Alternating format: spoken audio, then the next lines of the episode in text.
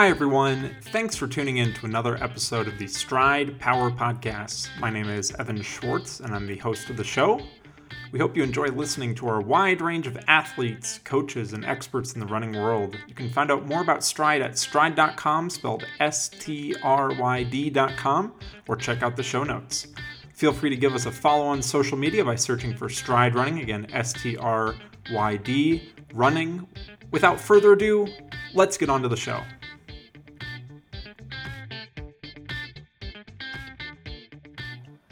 Hey everyone, thanks for tuning in to a, another episode of the Stryd for the Love of Running webinar series. As always, my name is Evan. I'm one of your hosts for this series. I am joined by Gus. Gus, how are you doing?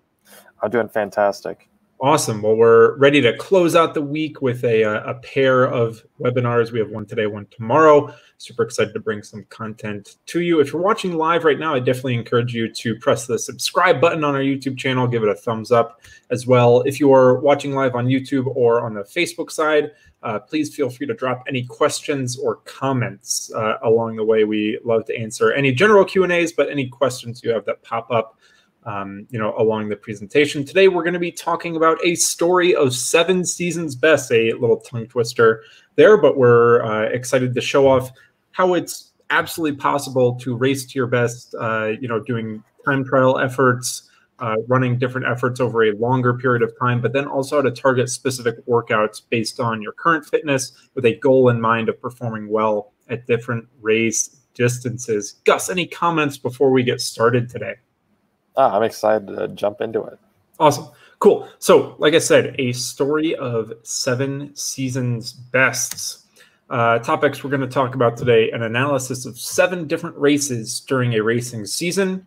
Uh, this athlete raced two times one mile races, a 3K, a 5K, a five mile, 10K, and a half marathon. We're also going to show you workout examples to go along with each race. So, very excited for that. The timeline here, starting all the way in January, going all the way to May 9th. Uh, again, looking at a one mile and 3K double race. This was a indoor track race. Uh, we also had a five mile race, then a 10K, another one mile, a 5K, and then a half marathon. And then here on a table, we just see, um, you know, the the average power versus the distance here. So just a cool little graphical illustration of just how the different performances stacked up. Uh, first thing we're going to talk about is the 3K plus one mile double. And we're going to start by showing a couple examples of different workouts that this athlete did specifically to prepare for their races. And each different race has a different type of workout to go along with it. So, um, you know, showing you a different example for each different race distance. Uh, first one here is a threshold plus a little bit faster work at the end of the threshold session. So for this athlete, they did a warm up, uh, of two miles at 80% of their critical power, and then two times 10 second strides with 30 seconds recovery in between each. Then the workout was 20 minutes at 95% of their current CP over some rolling hills, a three minute jog at 75% of their CP, and then three times one minute at 105, uh, and this should say 110% of CP with a one minute at 70% of CP as recovery, and then a cooldown of one mile at 80% of their critical power. So very, very basic 20 minute tempo, right around 95% of their critical power, three minute easy jog, then three times one minute fast, one minute easy. Just get used to locking into a groove and then being able to close fast off of that. This is a, uh, a good kind of um, workout to implement if you really struggle for closing faster at the end of your races, end of your normal workouts. This is a good thing specifically for this athlete that was targeting a little bit of the shorter distances um, in, in the weeks to come here. The warm up. This is another really, really important thing. Uh, if, if you don't execute necessarily as well in your warm up as you want to, you might be throwing some of your race performance out the window. So, this athlete followed a very, very, very specific uh, type of warm up, and this is a trend that you'll see, um, you know, through, throughout the rest of the presentation. here. Is this athlete executed things exactly, exactly as they were prescribed. So, um, warm up was 20 minutes at 75% of their critical power, followed by a three minute easy section or a, a three minute uh, tempo section of 100% of their critical power, and then a easy section. So the idea here is to get a nice 10 to 20 minute easy jogging, easy running, progressing up to that 75% of critical power, and then run three minutes at your 100% of critical power. And this can be a range. Everything we're going to talk about here has kind of a set value, but you can absolutely use a um, little bit of range. So what I would recommend, uh, you know, for this athlete in particular was three minutes at 98 to 102% of critical power. Just do a little bit of that up tempo running, uh, followed by, again, that one minute easy recovery, and then three times 20 seconds at goal mile power, followed by 40 seconds easy, less than 70% of that athlete's critical power. So you can see here a couple graphical illustrations just of that 20 minute section. And then underneath that, we have the three minutes at critical power, uh, a minute jog, and then some 20 second repeats just to prepare for that uh, 3K and one mile double. Gus, any comments on the importance of doing a good workout uh, warm up? Well, I, I, can we actually go back a few slides to the table sure. you had? Um, so you actually see that this took place on over a period of five months, and all these power targets are very intentional, leading all the way up to this half marathon. So everything we're talking about now was designed in mind to support that half marathon Absolutely. late early in May. What is this athlete's ultimate goal? What what is their true A race or what is their what is their big goal? Yeah, so this is actually really interesting, and this is something that a lot of people can probably relate to. Um, this athlete was initially going to target the Boston Marathon, as we know that is postponed until September. So the uh, races from April 11th, the one mile, um, or I, I, guess I should say from, from March 28th all the way up through May 9th, they were all um, originally going to be focused on running the Boston Marathon on uh, uh, in, in, early April on April 20th. Um, we had to, you know, switch things around, had to come up with a different idea of how to target different races and still put all that good training uh, that was done from that January through late March period to good use over different race distances. So no wasted efforts in training, um, but got to have a lot of fun running different race distances when that overall race um, you know was postponed got to use all of that fitness to be able to um, you know, really focus on running some good efforts during during that season. So yeah, original um, idea was to run Boston, and of course that got postponed. But uh, absolutely took advantage of the race uh, fitness uh, over different race durations. So just so I'm clear, all of the efforts up to March 28th, those were all in mind. Leading those were all in mind. Correct. I see. Okay. Correct. Okay. Correct. Absolutely. And um, you know, it's it it's that nor, like we could probably actually break this into a um, you know A and B section, right? So January 12th through um, March 28th is that you know first part of the season, uh, everything's going according to plan. Then when Boston gets postponed, have to come up with a couple different creative ideas, um, and then that is what the second half of the racing season is. Uh, you know, instead of racing a marathon, targeting a mile, a 5K, and a half marathon, and being able to execute well at those different distances as well. So, um, any other questions on the structure here, Gus? Well, one, one point I'd like to make is that you see that we have the power to distance curve here. And it actually looks like a very nice curve. All the points match up. The one point that doesn't match up is the 10K. So before before we started here, you were basically saying that the 10K was coming off a really heavy block of training, and the yep. goal was after March 28th that the athlete would actually taper until until the Boston Marathon. Totally, totally. So yeah, we'll get uh, full into the RSS progression, the different workouts done during this block from February 2nd through March 28th, but a lot of lot of heavy training there um, in order to uh, you know race a really good 10k. Uh, probably need to taper a little bit more than this athlete did, but they were still able to put in a really good effort. Um, you know, before heading into that second half of the the race series. Sounds good. Yeah, we can head back to the warm up now. Cool. So yeah, again, the importance of warm up uh, if you're going to execute, especially at the distances that are on that very very short end, that one mile, that three k, you need to make sure you have a good warm up. For a marathon, you don't necessarily want to be, um, you know, warming up for a full 25 or 30 minutes and running some hard repeats during that. Uh, but for that shorter stuff, um, I'd probably say you know, half marathon below, this would absolutely be a good uh, idea for warm up to have a little bit of faster running, um, whether that's in, in, the form of strides around your goal mile power to two mile power, um, or including some of that up tempo running. So let's take a little bit closer look uh, here. So um, this begins the racing season. The critical power heading into the race was at 307. We'll see this absolutely go up um, after this day, it, it, shoots up to the, the mid 320s there and stays there for the rest of the season.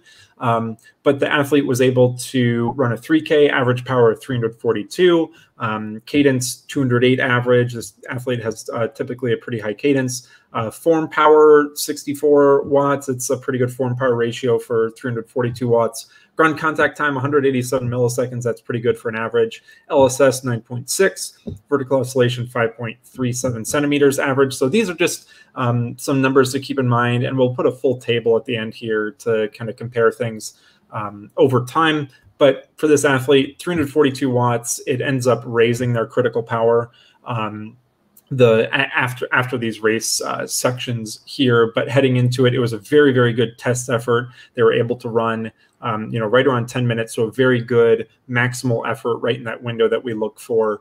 Um, you know, like we've talked about uh, maintaining a valid auto critical power. This is absolutely uh, useful at the very start of a training block to be able to dial in that critical power in order to have uh, correct um, auto CP to instruct how your workouts should go. So, like I mentioned, this was a double. Uh, so, two races in one day. It's not something you typically see, um, but it was absolutely something that this athlete took advantage of, being able to run a hard 3K and then being able to run a hard mile. So, we saw that the average power is 342 for the 3K, average power for this one mile race, which is 354. Again, a little bit higher cadence, a little bit lower form power a little bit lower ground contact time, a little bit lower LSS. This athlete is pretty fatigued from that uh, previous 3K all out effort, a little bit lower uh, vertical oscillation as well. Um, so, yeah, a great, great result here, a great double. But the main purpose of this was to establish a early correct autocritical power with that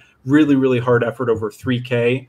Um, that'd probably be right around the minimum that we would suggest, uh, right around that 10 minute mark um, to be able to bump up um, that critical power and get it get it uh, kind of right in that range that we're looking for to instruct the training. Gus, any uh, comments uh, here on this 3K mile double? So you would kind of frame it that it's a modified critical power test yes. in, in a certain way. So why why choose a mile for the shorter effort? Yeah, um, you know, if in this actual practical race scenario, uh, a, a, one kilometer I don't believe was available. Um, so you know people might be familiar with a 1200 and 2400 meter test or a, a nine or 10 minute test followed by a three minute test.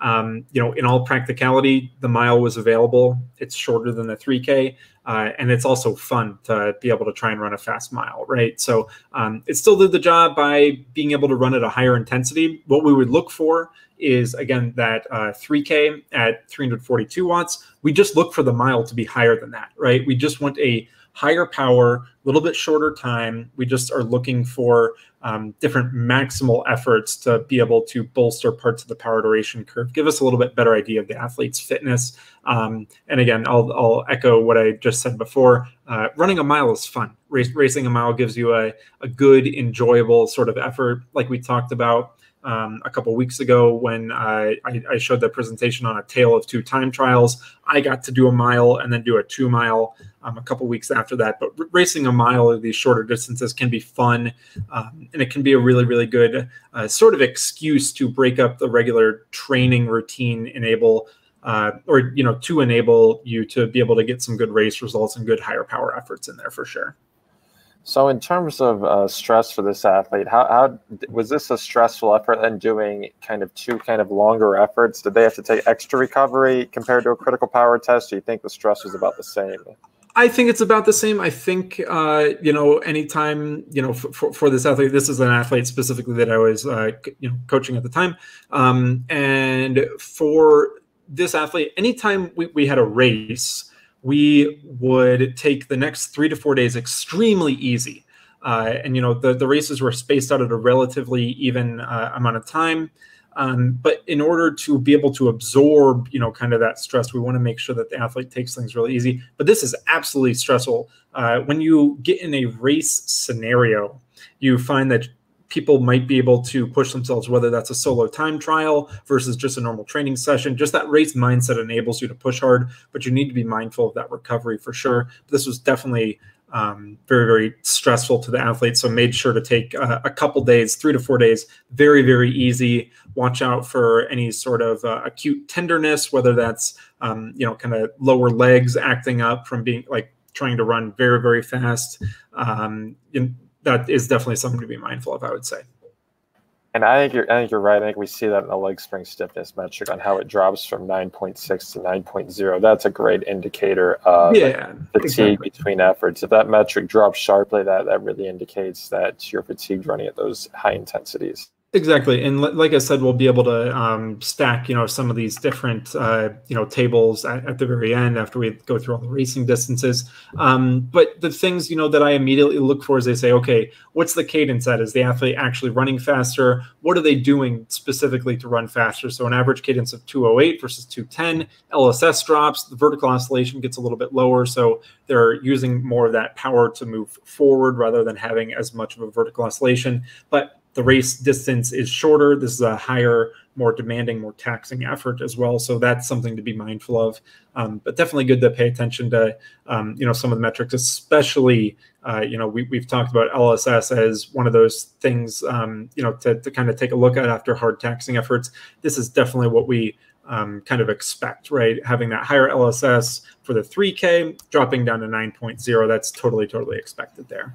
Um, how did you yeah. feel about the critical power coming into this effort? Did you feel the critical power was right, or did you think it was underestimated? Yeah, I thought that um, there were no maximal efforts heading into, um, you know, specifically within the last month, uh, um, you know, but from the previous fall, this athlete uh, had, had had raced longer distances in the earlier fall, and this was really uh, the first time that the athlete was able to tackle these shorter distances at an all-out effort. So definitely um, a little bit underestimated because there was no maximal values there to feed the auto CP. So after this, you felt like it was it was pretty good after this. Yeah, and this the the value actually doesn't really um, you know budge too much. Uh, for over over the the rest of the training block. So this was a good way to dial in um, the workout specific to that athlete for sure. So on top of the intentional point, it's really important to put these hard efforts early in your training blocks. The critical power is established immediately, and then it's good for. I mean, this critical power. It sounds like it lasts for five months after yeah. established. Yeah, and um, it, it's not necessarily just um, you know looking at that value. It's uh, an athlete can have a critical power, but then um, you know critical power of X, right? You know, maybe let's just say a 320. But then when we actually start training by that, uh, we'll do some intervals close to critical power and just get the athlete more comfortable with extending duration overall during a workout, but then extending duration of repetitions in a workout. Um, so there's a lot of stuff you can do after you do these maximal efforts to really dial in your training um, and really just improve your fitness uh, and you know the, the critical power is definitely one of those metrics that we love to uh, you know gauge improvement by gauge comparisons by um, but for this athlete in particular we'll definitely look at different race um, outcomes around the same critical power for sure awesome awesome so yeah i'd love to see what's next after this yeah. So next race we had was the five miler. This is again a uh, workout example um, before the five miles, specifically targeting the five miles. So a 25 minute warm up at 65% of their critical power. So making sure to keep things very easy because the goal is not to run a hard warm up, it's to warm the body up, get used to, um, you know, that that that uh, intensity that you're about to do. So um, this was a, a kind of interesting uh, workout. I, I really like the the setup here of four times 20 seconds. Again, the, these strides at 105 to 110% of critical power with 40 seconds easy. This is part of that standard warm up routine. Then 10 minutes at 91% of that critical power. Again, we usually recommend about 89 to 91% of that critical power uh, for, for, that marathon. So this was ideally somewhere around just 10 minutes at a steady effort, an effort that we absolutely know the athlete can maintain for two hours plus for um, you know, over 20 miles. We just want to kind of continue that warm up almost. Uh, then take two minutes easy at 70% of critical power, and then three times three minutes at 102 to 105% of critical power with a two minute jog at 80% of critical power in between. So this looks like a 10 minute steady portion, little bit of a jog, and then three times three minutes above, slightly above critical power, uh, so that athlete feels comfortable running at a steady effort, switching gears, getting in a um, you know higher effort, uh, higher pressed intensity there with a little bit of recovery in between, and then to cap it off, running a one minute hard segment at 110% of critical power. So ideally, what the athlete is able to do for those 20 second strides, extending that to a minute. And so what you get here is you get a nice warm up again, that 25 minutes uh, warm up, easy. You get some uh, strides, some turnover before, then you get 10 minutes at a steady effort, nine minutes total effort above critical power, and then one minute at a very high intensity and a one mile cooldown at 65% of critical power. So again, referencing this kind of mixed intensity session, we've talked to um, you know Tom Schwartz on the on the show before about having this mixed intensity. I think that this is a great pre pre race workout specifically for this athlete that was running a race right around 30 minutes, a 10 minute steady section, nine minutes of volume slightly above critical power, and then one minute very hard, just to get that athlete very confident heading into a race day. So, Gus, any comments here um, from your side about the structure of this workout? Oh, I think the important thing to note here is the percentage, the three times three minutes. And I think the punchline is actually on the next slide. Sure. So you see that the race power is 328 and the critical power is 322. So you were very intentionally targeting that inside of the workout. Yes. So, uh, you know, using some of the tools that Stryd has, coming up with an idea of, okay, if the duration is going to be, you know, around 30 minutes, what do we think we can do? Um, well, we think we can go a little bit above critical power. So, in the race week workout leading up to the race, let's practice running slightly above critical power with a little bit of recovery um, and practice finishing fast. So uh, I think that there's a lot in terms of, you know, from the physiology perspective of preparing the body, but also mentally heading into a race there's not much you can do to change fitness the week of a race, but there's a lot you can do to help the athlete be confident in themselves, uh, believe in their training, and believe in their race target. So, again, setting up that steady running portion, doing some light interval work right above their critical power, right at that race target, and then finishing fast will let that athlete on race day get in a steady rhythm, be comfortable at their race target and then be able to finish fast as well. So you can see here on the graph at the very um, you know right hand section, the athlete was able to kick it into a good gear uh, and finish really really well above their critical power, and that's because the athlete practiced that uh, in the workout leading up to this race. Um, any comments on the actual uh, race metrics or any other questions about this, Gus? Well, I, I, think that I think that's very interesting what you said. I mean, basically, that pre-workout was was not a fitness builder; it was basically a confidence builder. Yes, absolutely. And this is something that uh, we're, we're definitely going to talk about more. Um, just about the structure of race week workouts or specific workouts leading up to different types of races. Um, there, there, there's a lot of information that I'd love to share about this a little bit later on for the leg spring stiffness, as you mm-hmm. can, I mean, as people know, I'm kind of a leg spring stiffness fanatic. Um, I always like to draw the connection between the power and the leg spring stiffness. And the value is around 9.5 here. Mm-hmm. And what I predict, I, I, if, if the athlete had run this five mile uh, back in January, I predict that would not have been as high. I predict it would have been a little lower. I think it would have been around 9.4, 9.3. Yeah. But since the speed had been built up from those workouts, I think the athlete was better able to maintain that stiffness for a longer, uh, a longer duration effort and not become fatigued. And additionally, I think they were able to boost that value up by by basically raising up the critical power. Absolutely. And this is uh, something I think you'll be delighted to see as we end the uh, race season with a half marathon. I think you're going to get some re- really interesting conclusions here just from what um, happened in training versus what uh, the result was at the end, too. So, um, okay to move on to the next section? Yeah. Cool. Or, or do we have any questions that we wanted to tackle right now, or do we want to keep those for the end? Well, let's see here. Uh, we had one question from Patrick Smith, and he said we actually answered this, but I'd like to hit on it sure. again because it's it's very relevant to what we just talked about. Is it good practice to document your power in terms of percentage of critical power? I've never thoroughly done it, but it can easily be done in retrospect. So why are we presenting the power as a percentage of critical power, Evan? Yeah, I think that I think that that's a great question. Um, so when it comes to um, breaking down a practical training schedule, uh, there's definitely you know some literature out there. There's a lot of coaching documents, uh, a lot of example workouts like the ones we're presenting here. Um, percent of critical power follows the athlete along the progression of fitness. So if you only were targeting, you know, for this athlete, right? Um, you know, we said that their uh, pre race workout before their mile and 3K double was 20 minutes at 95% or 20 minutes at uh, 95% of their critical power.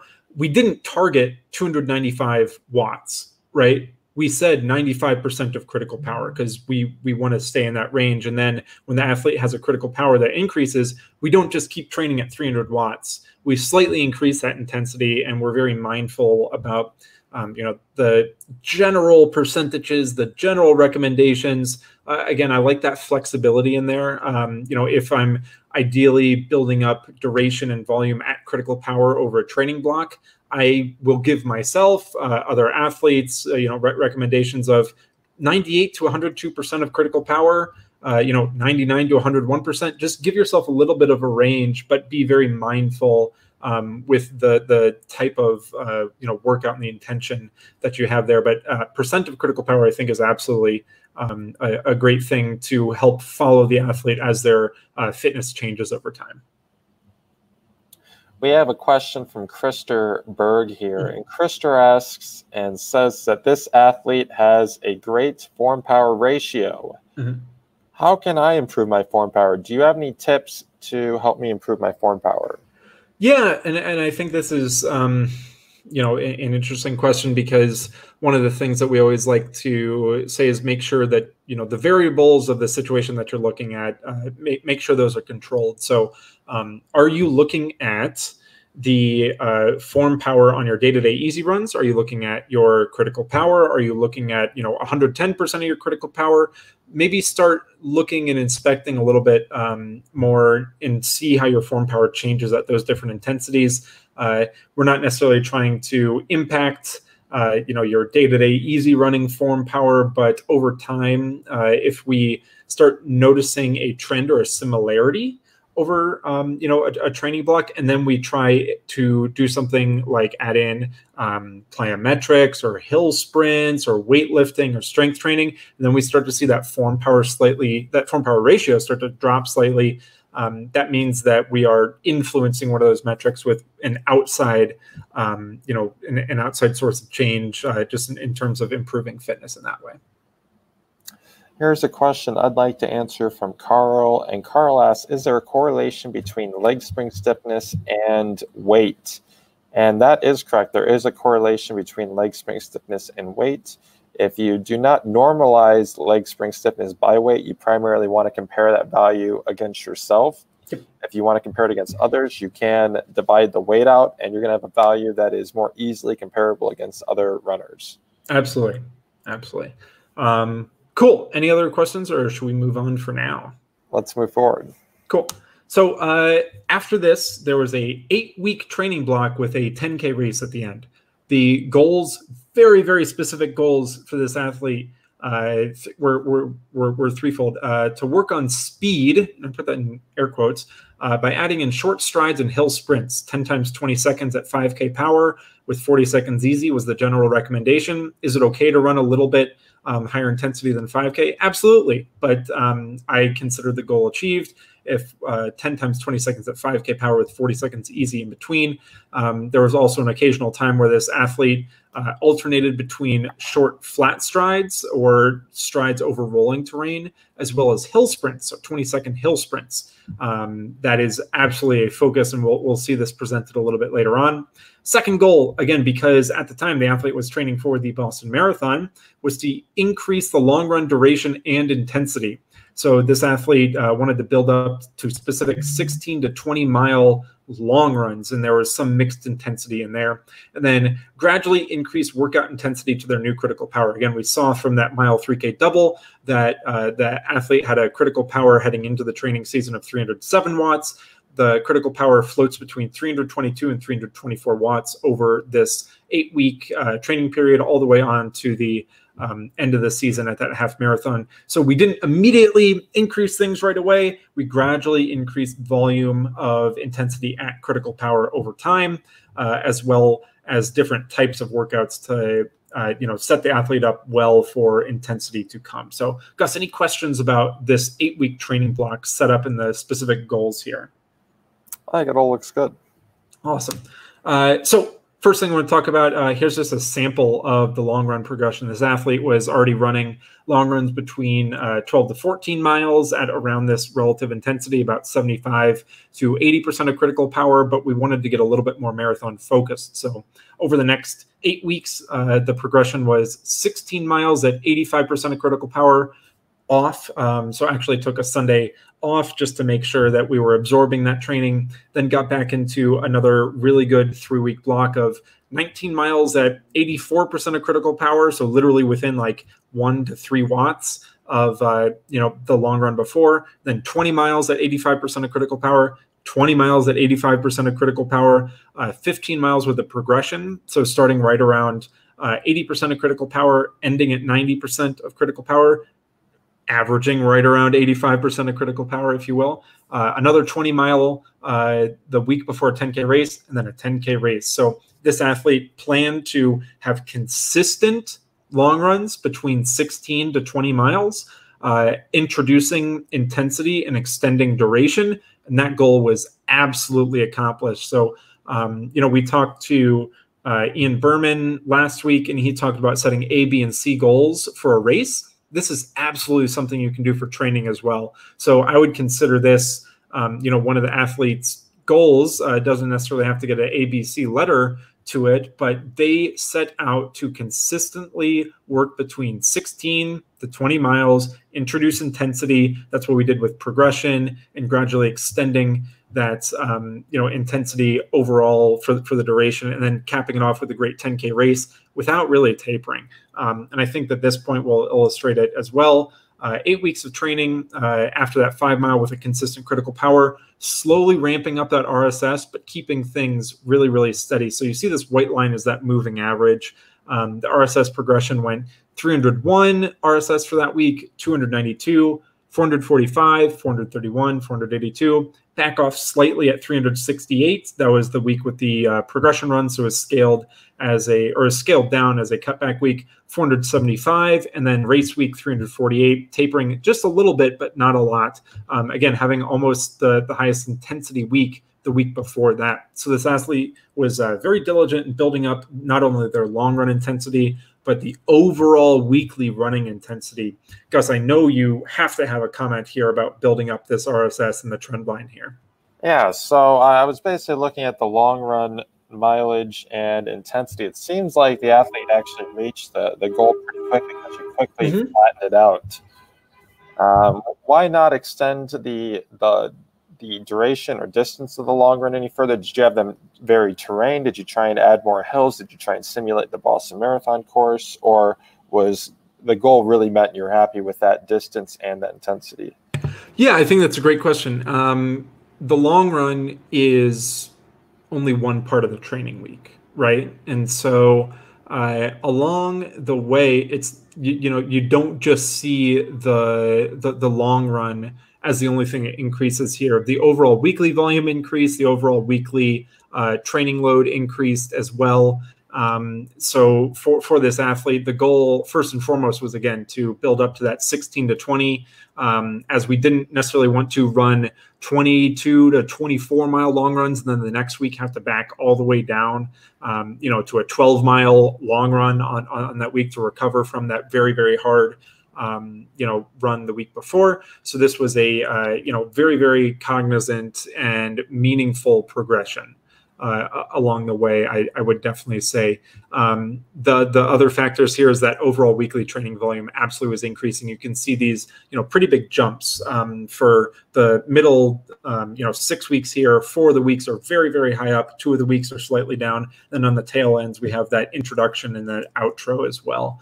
Um, yeah, the the overall training volume increased along the way. Um, but the focus was absolutely to make sure that the long run didn't take too much of that out of the athlete so as they couldn't accomplish the other weekly training during the week as well. I see. It makes sense. So the long run that was set, it was good, and then you start working on other skill sets. Absolutely, absolutely. Um, you know, again, incorporating the flat strides or hill sprints. Um, that is a demanding session from you know a neuromuscular component that requires some amount of recovery. That means you can't you know jump all the way up to you know a 22, 24 um, mile run, something like that. So uh, yeah, I, I thought that this athlete did a great job though. The the you know RSS trend line that you see here, uh, just gradually increasing, having slight plateaus and gradually increasing. I think um, athlete did a great job there. I see. It looks like we actually have some example workouts. So yes. Uh, so there's two parts here. Um, this is part one uh, of some example workouts during this training block. So um, first example workout here is six times four minutes again at 98 to 101% of critical power i would rather the athlete errs slightly on the side of caution and it runs right under that critical power then starts off with you know 103 to 104% of critical power for the first repeat then down to 101 then down to 97 and then back up to 101 um, so this athlete um, you know if we were, were able to peek in a little bit more in these workouts athlete did a great job at starting a little bit conservative keeping that range in mind um, recovery in between two minutes at 65% of critical power. It's, um, you know, half the time of the on interval. Um, I thought that this athlete did a great job handling uh, time-based workouts and really, really focusing and honing in on that concept of power duration. Um, another example workout here. This is something we had a, a little bit earlier, um, but we're focused on extending duration again. So three times 20 second strides as part of a warm up. 25 minutes at 90 to 92% of critical power. Again, the athlete did, uh, you know, 20 minutes at a little bit higher intensity the week of a race, you know, a couple weeks prior. Um, but now we're focusing on extending that overall duration at that intensity. So 25 minutes at 90 to 92% of critical power, and then capping it off simply with three times 20 seconds fast, 40 seconds easy. This athlete is very, very used to that. Uh, but warming up with that and focusing on keeping those good mechanics is uh, is something that that athlete um, is absolutely great at uh, and really, really practice during training. And another example workout here. Eight times three minutes at 98 to 1, 101% of critical power. And the recovery here was a minute and a half at 65% of critical power. So we get the same overall volume at critical power as we did with the six times four minutes, and we're reducing the rest slightly. Uh, so for for this athlete, that is part of a progression. Any comments on part one here, Gus? Um, I think there's something interesting in part two. I'd like to tie in. Sure. So part two. Uh, anything that you want to talk about right away, or should I go through this? Uh, go, go through it. Sure. Um, so 30 minutes at 90 to 92% of critical power. Uh, again, we just had that 25 minutes at 90 to 92% of critical power. Um, the next thing to focus on here was, again, extending that overall duration as well. So we added a uh, three minute segment at 98% of critical power and a two minute segment as well. We had about two minutes recovery jog in between each segment here. So um, same sort of methodology that we talked about earlier of doing that steady work and then finishing with a good, good effort. Um, next example is eight times three minutes at 98 to 101%. I just talked about it in the previous slide, but we tacked on a one minute hard hill afterwards. So we kept the same volume of critical power, but we really made this athlete confident by being able to run 24 minutes of volume at critical power with short rest in between, and then also tack on a very hard uh, effort just to again bolster part of the power duration curve, but to do a fun test effort and train and change up training, I should say. Um, and then last workout here, this is one that I'm really a fan of. Um, has a couple different names, whether you know it's a progressive fartlek I like calling it a uh, a snowball workout. So um, start with a five minute segment, four minute segment, three, two, one, one minute easy recovery in between. Start progressive uh, or keep keep the effort progressive, um, but start a little bit below critical power and then finish above critical power. Um, you know, I've done this workout in my own training in the past, starting with a uh, 10 minute segment, uh, doing 10, 9, 8, 7, 6, 5, 4, 3, 2, 1. Um, I'd call that workout instead of a snowball more like an avalanche where you have things gently moving at first and then you get faster and faster as it goes on. So it's a very fun progressive style fartlek. Um, but this was a great uh, week of race for the 10K, actually. Um, this was one of the workouts we did um, but before the 10K. But uh, a great couple of um, you know workouts here, just showing how you can focus on some basic tenets, but then also you can change things slightly. Uh, eight times three minutes at 98 to 101% of critical power is a fun workout to do. It's an accomplishable workout, but then you make it interesting to the athlete by saying, hey, if you feel good, let's do a one minute hill, uh, you know, kind of for max power afterwards too. Um, so it really changes up the idea of training and it makes training very engaging for the athlete. What was the athlete's five five mile duration? Do you remember the duration? yeah, it was uh, 2750 something. Okay, because I see two interesting things here. I see preparation for the 10K and I see preparation for the marathon. So if we recall, the five mile effort was done at roughly 101 to 102% of critical power. Yep. And now you're preparing for a slightly longer a slightly longer race effort. So was the goal to maintain that same that same five mile effort for a longer duration? And yeah, I think I think that's a great yeah that, that, that's a great question. Um, the goal was to get the athlete more uh, more fit basically so um, while the races were kind of hanging there like and just talking through a training schedule practically um, the races were hanging there as, as kind of you know checks in, in efforts along the way but for this athlete in particular it was hey we know if we're doing this in this type of intensity, um, you know, we can get this one type of good workout per week and we'll do some strides and some hill sprints as well as a long run. You are going to get fitter. You're going to have less chance of injury because we're not trying to push way too hard um, during the workouts. So we're going to train to improve and then we can prove our fitness um, later on. So really, we had these kind of benchmarks where the athlete could absolutely accomplish the um, session. There was no bailed sessions during um, this training block either. So the athlete was able to get the job done for every single one. Um, there was maybe an overall focus of saying, "Hey, yeah, you know, let's extend the um, as close as we can that that five mile power uh, out to that 10k power." Um, but really, the goal was to say, "Hey." Let's get a certain amount of duration per week at critical power broken up in these intervals, get a good long run in there, um, and then get some good intensity uh, either over hill sprints or over some strides for that neuromuscular component.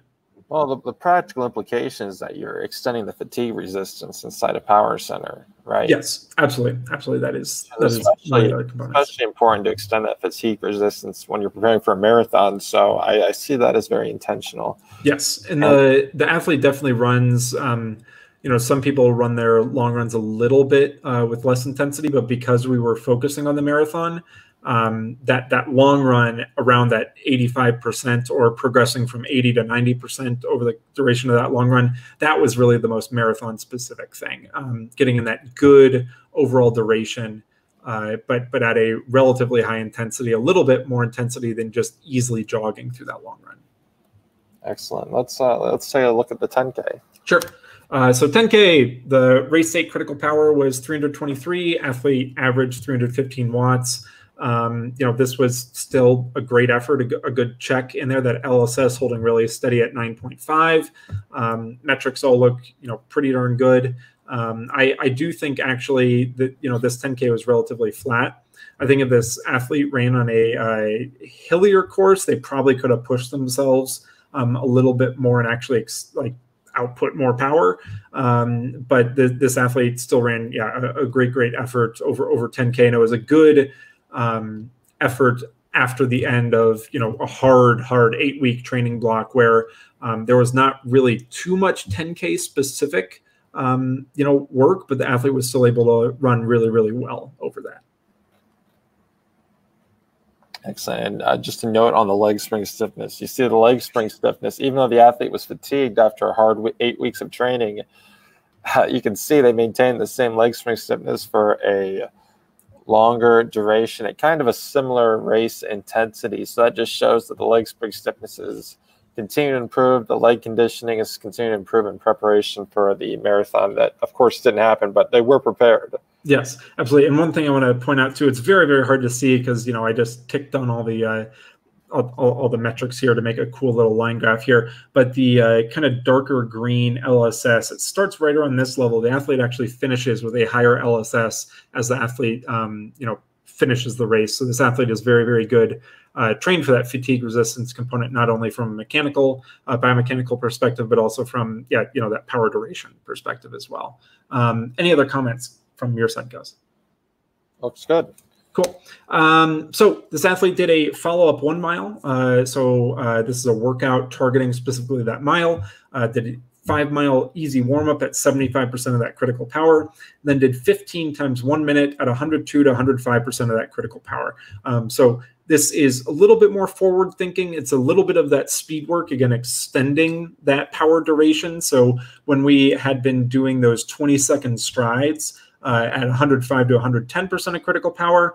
Uh, we wanted to get in a, a, lot of volume, so 15 minutes of volume above critical power. That's pretty decent amount at 102 to 105 uh, percent of CP. But targeting the miles specifically, we just want to get that athlete used to grinding for that certain amount of time. So a little bit of a snapshot of uh, just the line graph here, but 15 times one minute hard at 102 to 105% of critical power with one minute easy recovery by feel. You will notice that the power drops off slightly um, in the middle here. So definitely encouraging the athlete to go by feel. You can see the elevation here. Athlete is not scared to run over rolling hills, whether that's uphill or downhill, not focused on pace, just focused on keeping that power above critical power by a certain percentage.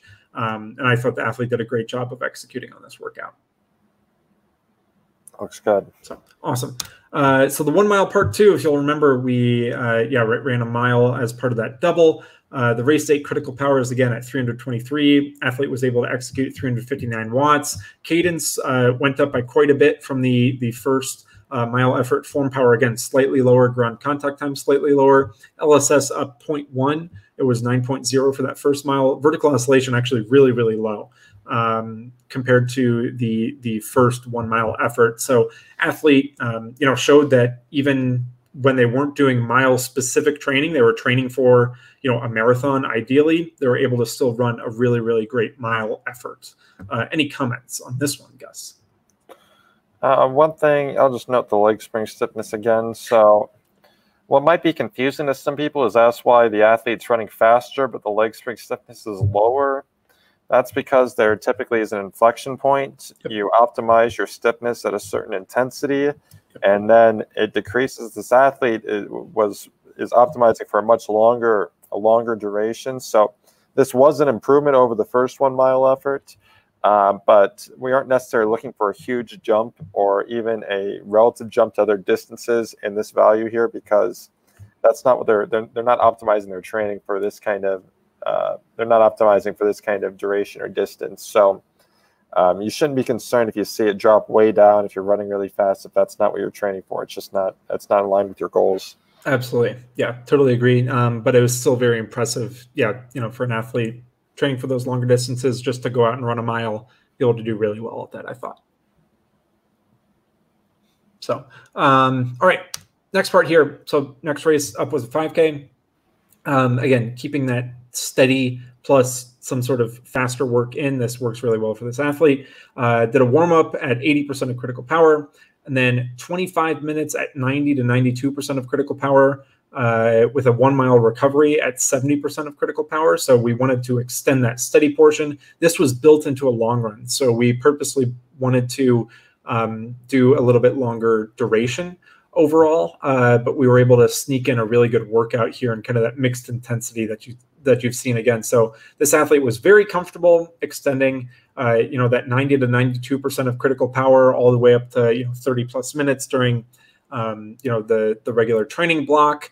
Uh, we were able to do 25 minutes, so a little bit under that volume, and then come back with eight times two minutes at 100% of critical power. Just targeting that critical power right on. Just try and run a lot of volume at critical power and then a short cooldown at 70% of critical power. So good mixed intensity sec- section here. Um, you know, for for 5Ks, uh, we didn't necessarily need to do a lot of speed work because again, one of the um, uh, you know sessions that we were doing each week was those uh, strides, those 20 second hill repeats.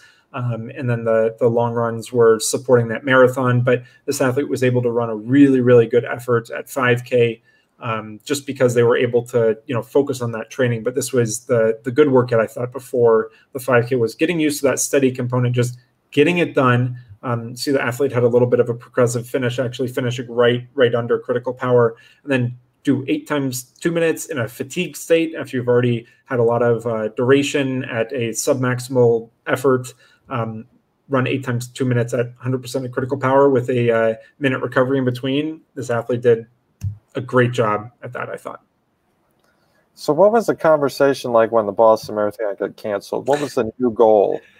Uh, run the Boston Marathon in September. Um, but then, you know, along the way, different uh, places announced some different race series. Uh, there was uh, talk about trying to postpone, um, you know, the the training block and shift focus to a couple other races, but all those other races end up being postponed or canceled as well. Um, so the um, short distance races were really just taking advantage of that current fitness um, and switching away a little bit from that that hyper hyper marathon focus and having a little bit more fun with training as well. Saying, hey, yeah, you know what? Let, let's target a 5K. Let's do a workout we know we can accomplish. We we get the job done, but let's do a, a good 5K. Um, you know, you know here, and th- this absolutely supported that. I feel like. Excellent, and Excellent. Cool. Um, so the actual 5K race CP again, right, right in that uh, low, low 320s, 320 to 324 is what we've seen.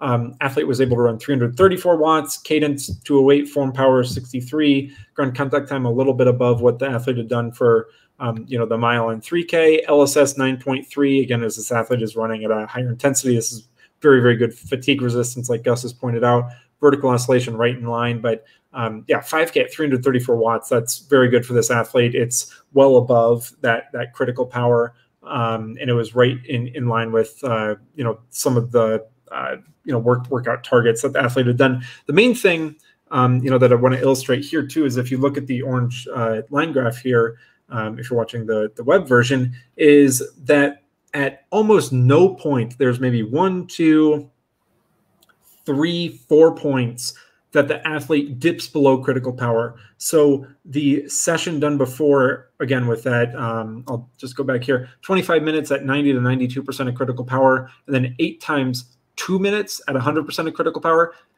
targeting 100% of their current critical power. That showed the athlete that, hey, because we have a 5K coming up, you can run harder than this for the entire race. So they almost have that uh, floor threshold, right? Like we typically talk about an upper threshold of you don't go above this because it's going to harm you. Well, this athlete knew specifically because we we trained for it specifically that you don't have to go below this power target, and they were able to stay much above that.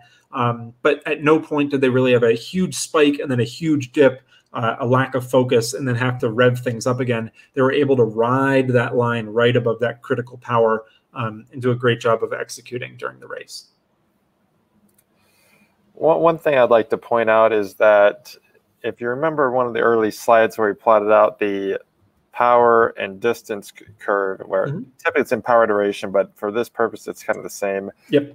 that out. It just showed that those first few races establish an accurate critical power, and as long as you do a race, it doesn't matter what duration it's at, as long as you race throughout the season, you can continue to validate, maintain that critical power, and use that throughout an entire training season. Because yeah. 5K race, typically say race at 104 to 105 percent. Yeah, and that's basically exactly where we're at. Maybe it's maybe it's half a percent underneath that, but basically the athlete's racing right in line with our recommendations and maintaining that that critical power throughout an entire training season. So mm-hmm. we know this this validates that all the past training was accurate as well. mm-hmm. all the past training was purposeful. Exactly. And uh, this race was a totally solo effort as well. So, you know, that's been a big talk recently is uh, getting out the door, getting enough confidence to, to trust in the, you know, the, the ability to get things done when you're racing by yourself. Um, this athlete ran a, a great, um, you know, PR at, at, at 5K and was able to do that completely solo because they had a target um, that they were able to follow specifically. So great, great summary there. Any other points? We have the half marathon now, right? Yes. Uh, so workout before the half marathon, power specificity. I talked about this a little bit earlier. Uh, six mile warm up at 80% of critical power. This was again during a long run. The focus here was not to do a you know high intensity workout a week before half marathon. It was literally to say, with a as literally as purposeful as you can be, go to the location that you will be racing your half marathon. And I would like for you to run five times three minute sections at the half marathon goal power with a minute and a half recovery. So, uh, you know, halftime work to rest ratio. Uh, and literally just run on the course that you're going to be executing your half marathon on a week from now and run these short, relatively short bouts exactly at your goal power. We don't have to do anything more than that. We don't have to do 15 minutes continuous at a half marathon goal power. We don't have to do 30 minutes continuous. Let's just get you confident replaying the scenario in your head on race day that you did a week before, five times three minutes exactly at your goal power.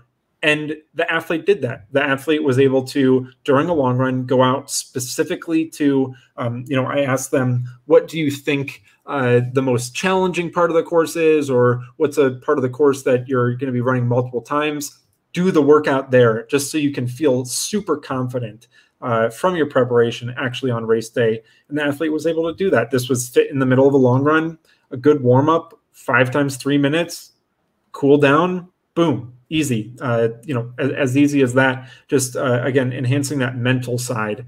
Um, I think is an incredibly, incredibly important thing. But this athlete was able to check the boxes there, uh, do a workout that made them feel confident, getting a little bit, um, you know, of a stimulus right around that specificity that they'd be targeting, um, you know, a week later. But this workout, I think, uh, it, it is a great, great way to help people feel confident in their targets as well. Because that's another thing um, when you're running a completely solo race, even if you're in a normal race scenario, if you're not confident of the target, um, you know, that's one thing uh, that that you might be missing from your your your race day arsenal is having that complete confidence and belief um, in, in your ability specifically. So, uh, any comments there, Gus?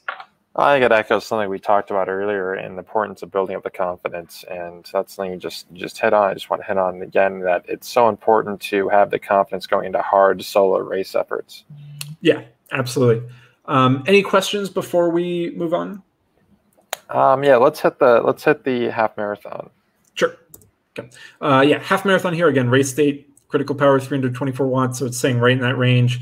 Uh, average power during this was 312, cadence 199. So first time we've seen a, uh, sub 200 um, cadence from this athlete. Form power 65, ground contact time 195, LSS 9.8. So this is the longest duration and the highest LSS that this athlete has had vertical oscillation a little bit higher. You can see the course is slightly rolling, a little bit of a downhill, a little bit of flat, a little bit of a uh, false flat, and uphill, a little bit of a downhill to the finish.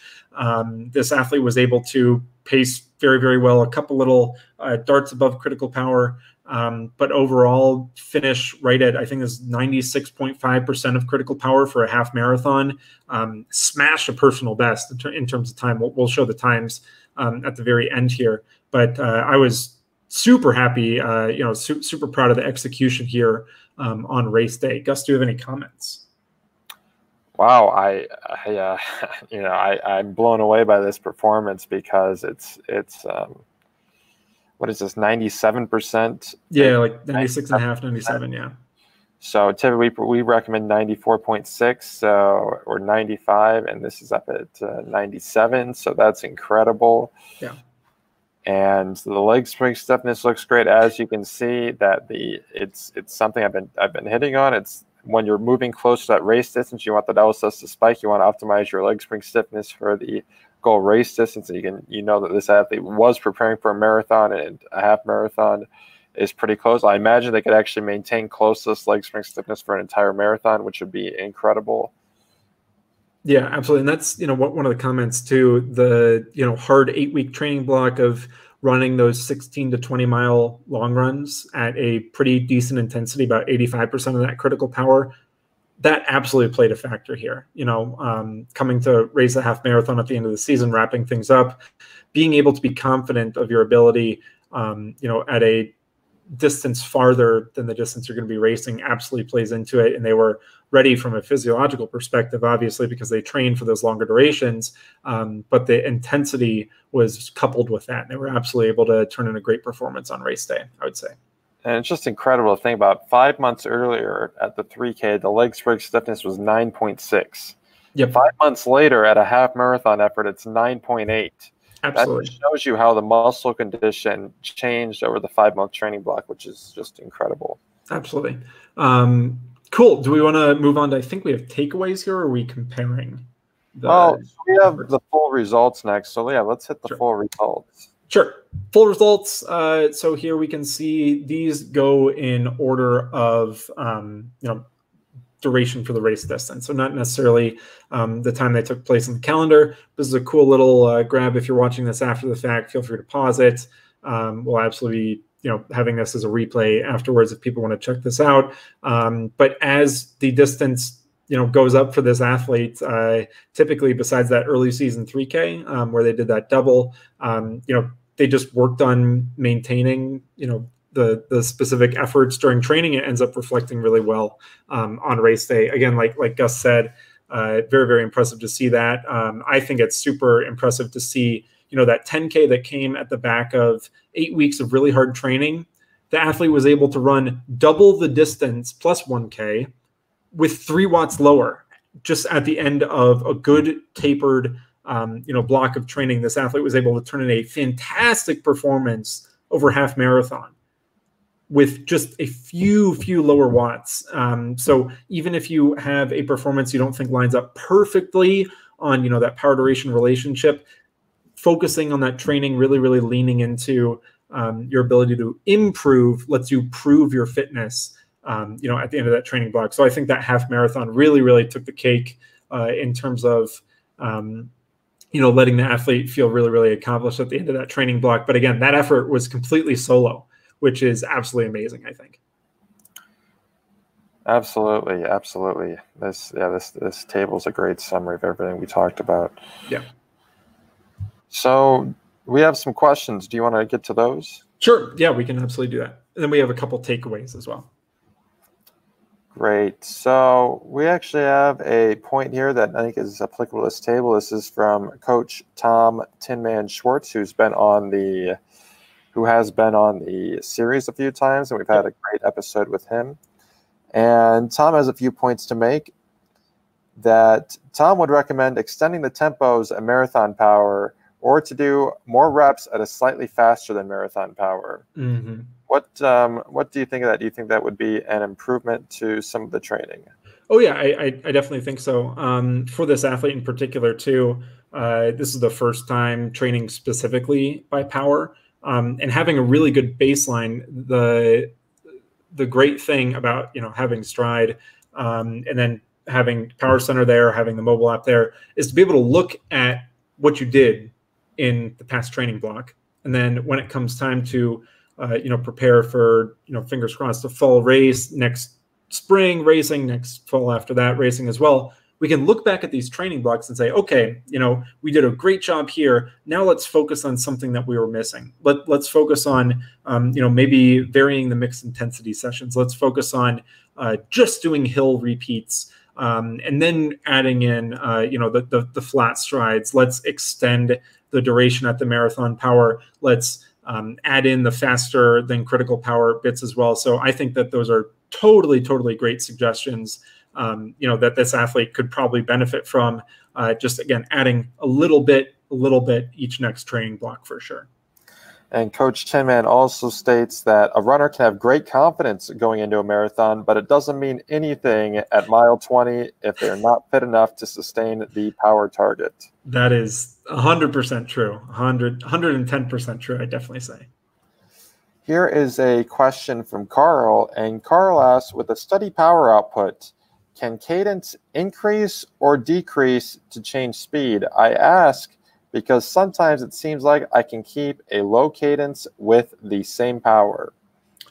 Yeah, I, I mean, I think that's a super interesting question. Um, I'd have to look at, yeah, you know, the exact numbers specifically, keeping in mind uh, if you're just comparing cadence versus power, you definitely have to keep a, an eye on what does your ground contact time look like, what's your vertical oscillation look like, what does your LSS look like, um, how's that form power ratio responding as well, uh, and you know making sure you keep the surface, the distance, um, you know, all really consistent. That is absolutely something to to consider.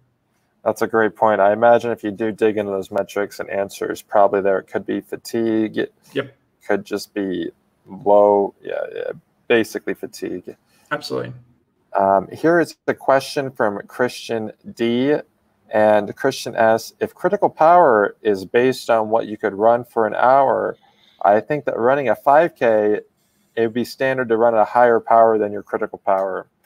And Evan, I'll let you take that one. And basically, I want you to hit on the point that what what is critical power exactly? What is how long can you hold critical power? Yeah, and I I think uh, you know we keep referencing some of the webinars that we put out because we've had multiple weeks of content, uh, kind of touching on similar points here.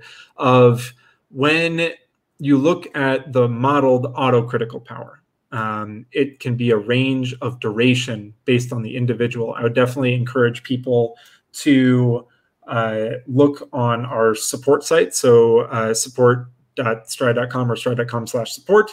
Um, there's a full article there uh, explaining the modeled critical power concept. So, um, what I believe uh, Christian might be referring to as well is the concept of uh, FTP or functional threshold power, um, which people typically use interchangeably to talk about 60 minute power. Um, when we talk about critical power and auto CP in particular, we're not necessarily talking about a very set duration. We're talking about uh, the, the modeled critical power and how that responds to the data that is fed into the system. Uh, so in the article, we talk about how uh, based on the individual, we can have a variation of duration that somebody can hold for their critical power. So it should not be assumed that everybody can hold their critical power for um, you know exactly one hour uh, there is definitely variation in there. And so when it comes to, you know, somebody that might be uh, newer uh, in, uh, you know, a, a, training buildup or a training block or newer to running, they might have, uh, you know, not as great fatigue resistance like Gus had kind of talked about a little bit before. So they might not be able to extend that critical power or slightly below that critical power or slightly above that critical power for as long of duration. And so looking at a power duration concept is always important to remember when talking about these terminologies, I think. We have another comment from Coach Tinman, and I think people are going to love this because this is exactly what a lot of people are looking for when they look at data. But Coach Tinman says something to consider my data crunching shows that 30 minute power predicts 94.8% of marathon performance, and adding in one hour power boosts that number to 97.8%. Absolutely. Yeah. I, I really, really think that, you know, as we do, uh, you know, more stuff from our side, as we have great coaches like, like, like Tom Tinman Schwartz, um, you know, looking more and more and more into the power duration concept, there's going to be so many benefits for people. Um, you know, in the recent past, the uh, you know, the present, the near future, the far future, just of our understanding of being able to give uh, a ability to interpret training and then have full confidence again like tom said you can have confidence heading into mile 20 but if you're not prepared for that uh, you're, you're not going to fare as well as somebody who, who prepared really well. Um, but I'm really, really excited about uh, all the knowledge that is out there. Um, all the great coaches, again, like like Tom, uh, sharing information specifically about uh, the relationship of power duration, and how it can make people um, have a lot more insight and understanding into their training overall. So there's a few more points in discussion here. Um, Evan, do you want to give a preview of tomorrow's webinar and also give a final call for questions. Yeah, uh, like Gus just said, final call for questions. We'll we'll get to them if you send them to us uh, in the YouTube chat or in the Facebook comments. We'll be monitoring those. Um, tomorrow we'll be talking to uh, one of my personal friends, uh, former colleague Andy Harris. Andy is a race director. Um, so I think that this is actually super duper interesting time to hear from people who put on races. So Andy is a expert race director. Um, he manages events. Uh, so if you have ever run a race and just showed up, run the race, gone home, you do not have any idea of what goes into directing a race, making sure everything runs smoothly. Um, and he'll be sharing a ton of insights on, in a normal world, what goes into race directing, but then also um, his thoughts on virtual races and how people can better understand when they show up to races what the effort has been put into to be able to put on that race. So I think it's a super interesting kind of peeking uh, behind the curtain sort of discussion that we're, we're going to have tomorrow. Um, so absolutely, if anybody has ever run a race ever, there is a whole world of race directing that I'm I'm sure people are uh, going to really really enjoy learning more about. And I'm so glad we have uh, Coach Tinman in the chat here because he's providing a lot of interesting facts and figures here. And he agrees. He says Evan is correct that critical power varies. The LAT years ago published research showing that lactate threshold increased for runners training at lactate threshold, and it doubled duration from 24 to 68 minutes. So that mm. also uh, speaks to what we were talking about earlier with fatigue resistance. And I think Absolutely. Evan was doing a bit of that, increasing the duration, the functional duration of the critical power, Absolutely. so the athlete better prepare for longer distance races, which Absolutely. we can see that worked out with the half marathon here. Absolutely, and that was, um, you know, again, the the overall goal was to race well at a marathon, and then the half marathon was the closest kind of standard distance to uh, the marathon. The athlete was able to shine there. it, it is definitely a shame that um, races are postponed, but the athlete was able to take great advantage of that situation and still run, um, you know, a superb effort at the end of the training block. And I know that Coach uh, Coach Tinman does have a new website, and he is offering some um, he's offering some training courses. So if you are mm-hmm. interested in more of what Coach Tinman has to say, and you want to get more of his knowledge, uh, you can check out the webinar we did with him. But also, you can head over to tinmancoach.com, and I know he's offering some training plans that are based that you can use uh, Stryd with those training plans, and you can mm-hmm. also use um, if you're a coach, he's offering some great educational courses on his website. So definitely, if you're a fan of Coach Tinman and want to hear more about what he has to say, uh, head over to Tinman Coach or follow him on Instagram. And I think that um, you'll have enough enough Tinman in your life, and you'll be very happy. Absolutely. Um, cool. Do we want to talk about the key takeaways that we want to let people know about? Yes. Cool.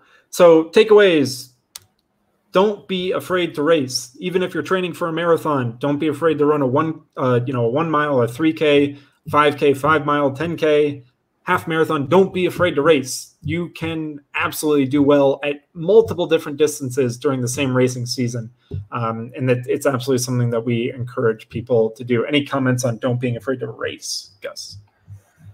Oh yeah, it's it's not even don't be afraid to race. It's it's you know be excited, right?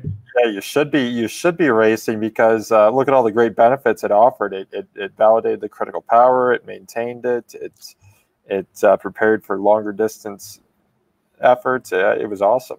Absolutely. Um, next point: set intentional power targets. This is something we saw multiple times during uh, training as well as racing. Be very intentional with the power targets. It's okay to give yourself a little bit of a range, um, but be very intentional. Don't just go out and you know give yourself a 10% range, but um, be intentional with power targets. Any comments on that one, Gus?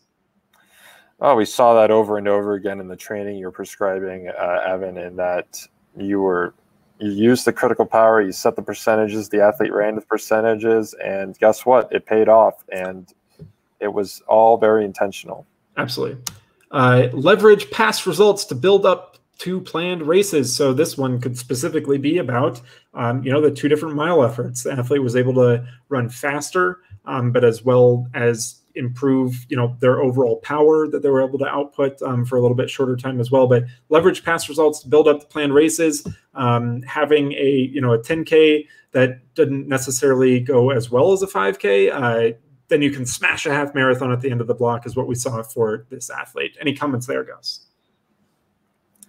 Well, I, I, what I what I really like is that um, is that the early races established critical power, and that critical power was crucial to actually building up. Without the critical power, you just can't you just can't do a whole lot. You can't get as much out of the power. So you leverage those results, both the power duration curve, get the critical power, and then use the critical power to plan the races, which is absolutely what we love. We love that. Totally.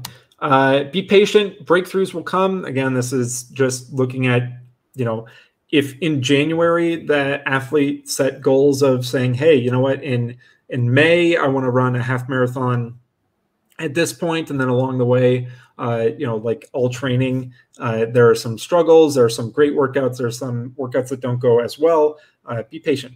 Breakthroughs will come in the training if you just stay focused, stay diligent. I think yeah, that, uh, that was proven by the by the half marathon at the end. That there's there's the breakthrough. That's the big payoff after uh, five months of, of great training. Absolutely. And then uh, your questions. That was all we had here for uh, our, our, presentation. We hope you really enjoyed. Uh, last call for questions uh, before we wrap up today. So we do a few more. Coach Tinman clarified that the that the study he referenced doubled the lactate threshold from 34 to 68 minutes, which was mm. exactly doubled. I, I, originally misstated that as, as 24 minutes. It's 34 minutes, and it doubled with the with by training at lactate threshold, which is quite interesting. Uh, we have a question here from Curtis Eubanks, and Curtis asks, "I train with power, but I do not look at it during a race." Do you recommend watching your power while you're racing? Yeah, I definitely do. I think that um, you know we've added a lot of functionality there from our side in terms of using the Apple Watch app uh, while running, using the Stryd workout app on your Garmin. Um, I think that those are two uh, great tools that, that we've talked about a little bit on, on the show. I know in the past, um, but I definitely recommend uh, you know not taking a peek at your watch every 10 seconds but if you have the ability to um, you know set some sort of alert uh, through like some of the options i just mentioned i think it's a great uh, little reminder just to keep yourself in check um, I, I do think that if you train enough with Stryd you do get a very good uh, feeling specifically um, you know running up hills running down hills getting in a good steady effort. I think that if you practice using it in training you can absolutely put that training to good use in, in, in, the race by knowing when you should look at it uh, and if you do have ranges set up to keep you uh, honest especially in the first um, you know 10% of a race uh, making sure that you stay at a certain threshold uh, that you know you should not go above but then also having that threshold that we talked about in the 5k example of you do not have to go below this power target uh, make sure you stay above that yeah, I think you should always be looking at your power target. The only exception would be, and which is something actually Coach Tinman talked about, was if you're running a time trial and you don't know your power numbers yet, and you just need to establish some values, then that's the only time you probably should not be looking at it. Otherwise, you should probably have a power target going in the race. And if you don't have a power target, you can usually establish a rhythm and then use that power target when running up hills or downhills to maintain that rhythm. Totally. Totally.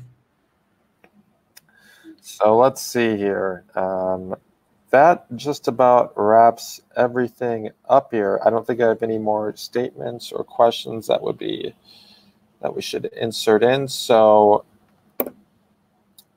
I think that is I think that's good. Awesome. Cool. Well, thanks everybody for watching. We really do appreciate it. Uh, Gus, I know you usually like to tell people about the uh, stocking status of Stryd right now. Yeah, so there's been great demand. I was posting in the community the other day, and that there's an all-time demand and interest in running power, and I yep. think that's for a lot of reasons. But also, I just think that the uh, that's why we named the series uh, for the love of running. I think people will find running a great uh, a great haven, a great retreat during these times. So if you are running and you do want to run with Stryd, we do have Stryd available. So you should head over to store.stryd.com. And we still do have stock of Stryd. So if you get that order in, we can we can ship that out and you can be running with power early next week. Absolutely. Um, I just want to thank everybody for tuning in again. Uh, please feel free to like and subscribe. Uh, if you found this useful, share it with a friend. Uh, we'll also be doing a audio version of this. Uh, really excited to keep expanding this series. Look for a, another webinar tomorrow. Again, like I mentioned, we'll be talking to a race director, and we look forward to bringing on uh, more guests and giving you more subjects here in the next couple weeks.